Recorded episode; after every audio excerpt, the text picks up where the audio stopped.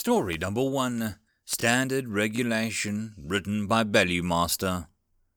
Ricky took a shot across a medium sized office into the waste bin. The crumpled up bit of paper conked off the side of the bin and fell to the floor. Nailed it! Ricky stood up in one of the four workstations in an airy room. It was bright and cheery, quite against the common idea of government workspace. But then again, technically, it wasn't government. It was only one of our main governing branches that balanced one another while abiding by a higher, more vague rules that a majority of advanced intellectual species had agreed upon. Even if it was explained on paper, it was a hot mess. But it worked, for now. Waste energy, Ricky, walk drop, efficient. The voice wasn't dull or droning, but curt, with no give. It was Golam, his manager, one of the Kazim that had beaten the human system into place. When humanity had made contact with the heavens, the Kazim had been waiting like none with a switch to trim the fat of governing bodies, and no amount of red tape could stop them. It had been a hectic twenty something years, but what remained was more reminiscent of a racing pit crew than a department of licensing. If things needed to happen, they happened, and fast. Strict regulations were imposed on nepotistic habits, while false advertising and advertisements in general were burned at the stake. Humanity's government, stripped of the fat of complacency, now ran with an efficiency of energy that would arouse jealousy from the engineers of our first satellites. It worked so well that Ricky was almost bored. He got up, strode over to the bin, and put the crumpled ball inside before heading back to his seat. Ghulam tracked the motions with his slow eyes, never moving so much as a muscle. The Kazim waited until Ricky was back at his workstation to admonish him again. Wasted energy, Ricky. So you keep telling me, boss, you should see me play baseball. You'd have a stroke. Limited energy, conserve, long live, centuries. And again, that's not how it works for us. I got maybe another 80 years left in me, and I'm not gonna spend it like a sloth. His description was apt. Ghulam reached across the desk for another one of the permanent applications with a curious slowness of movement that could be compared to a sloth. The paper crinkled in his stiff digits as his hand was pulled back towards him paper they'd been allowed to keep. It wasn't the same kind as the one he'd been back on Earth. That stuff was collectible at this point, but it was still paper, pulped and pressed from what was apparently the optimal fiber available for its production. The Kazim didn't mess around. Everything was optimized and built to last. Ricky flipped through the few papers on his desk before settling on one handle. Suddenly, a loud thump issued from outside the workspace, with a loud roar following. The workstations trembled as an enormous creature jammed itself into the room, huge and scaled and bearing plenty of teeth in its mouth. Ricky sighed. I am very upset, issued the translator in his head, several times shorter than the verbal scream that spewed from the creature's mouth. Ricky wondered how accurately the translator would handle Minash profanity and where the settings were to adjust it. Ghulam looked up slowly. Calm. The men roared again, furious and loud. Manish physiology was huge, serpentine, and often compared to the Chinese dragon of mythical Lamia. Their planet was a lower gravity yield and was covered mostly in swamps, which led to the great size. Ricky took a step towards it. You are upset. My name is Ricky, and I'm here to help you. What is your name? Ghulam spoke again, cut and curt. Bermot. The big, Medusa-like creature squirmed. Lokhar skim, Garita. I filed a complaint to the main office, but it'll take too long to go through. A day is too long. The Grub Foreman Festival is half a cycle, and I cannot be tardy. I am upset. Ricky nodded. You are trying to get to a grub foreman festival within a half cycle. A quarter of one, if possible. If possible. So what is the issue?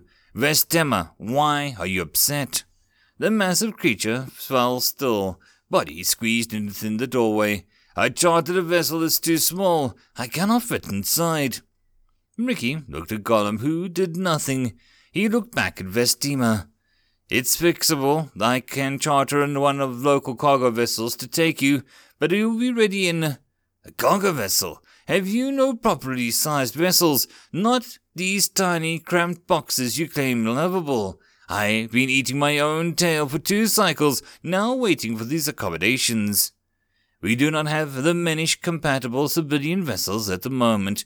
We can charter a cargo vessel, or you can take a small one. Vestima thrashed around a bit in frustration, becoming even more wedged in the doorway. Why is everything small? There are Genrans, Tarians, and Demay, yet still everything is puny. Normative average, Golam said, as if it was the most obvious thing in the world. What what did you call me, you? Ricky quickly placed his body between the two. What the good Kazim said is that there is an average size, and our facilities reflect the needs of those who use them. Average? I'm below average size, and you still can't. Numbers, planets, if everything exists on a bell curve, then the standard planet is at the center, which is why we call it a standard. Yes? Vestima grumbled, which came through as a translator as an affirmative. Then the standard planet size, on an average, with all things being equal, will eventually produce a standard size being. Would this be correct? Yes. Ricky motioned to the doorway, four meters high. Therefore, the majority of buildings, civilian housing units, and chartered transport vessels are built to accommodate those standard sizes. Does that make sense? The men were silent for a moment. What harm would it be for you to have surplus of larger vessels? None, if I'm honest, but the larger species don't tend to travel as much for some reason. It couldn't possibly be due to the discomfort and lack of amenities, could it? I took the jab off guard. Ricky paused. Vestima had him there. Okay, okay, maybe. Could be. Tell you what, if you can handle riding on a cargo vessel. I'll see I can add another two civilian transport vessels for the sector's fleet. How does that sound? Good. I'm no longer upset. I'm glad. I'll make the arrangements now. You'll receive the details shortly. Vestima grumbled and then shifted a bit in the door. Its body had a girth out of a missile. It was wrapped in the tight coils of the door frame. Ricky and Golam watched in silence as the large creature squirmed and shifted. Vestima, are you all right? I am stuck. Golam slowly rose and walked over ponderously to the door frame.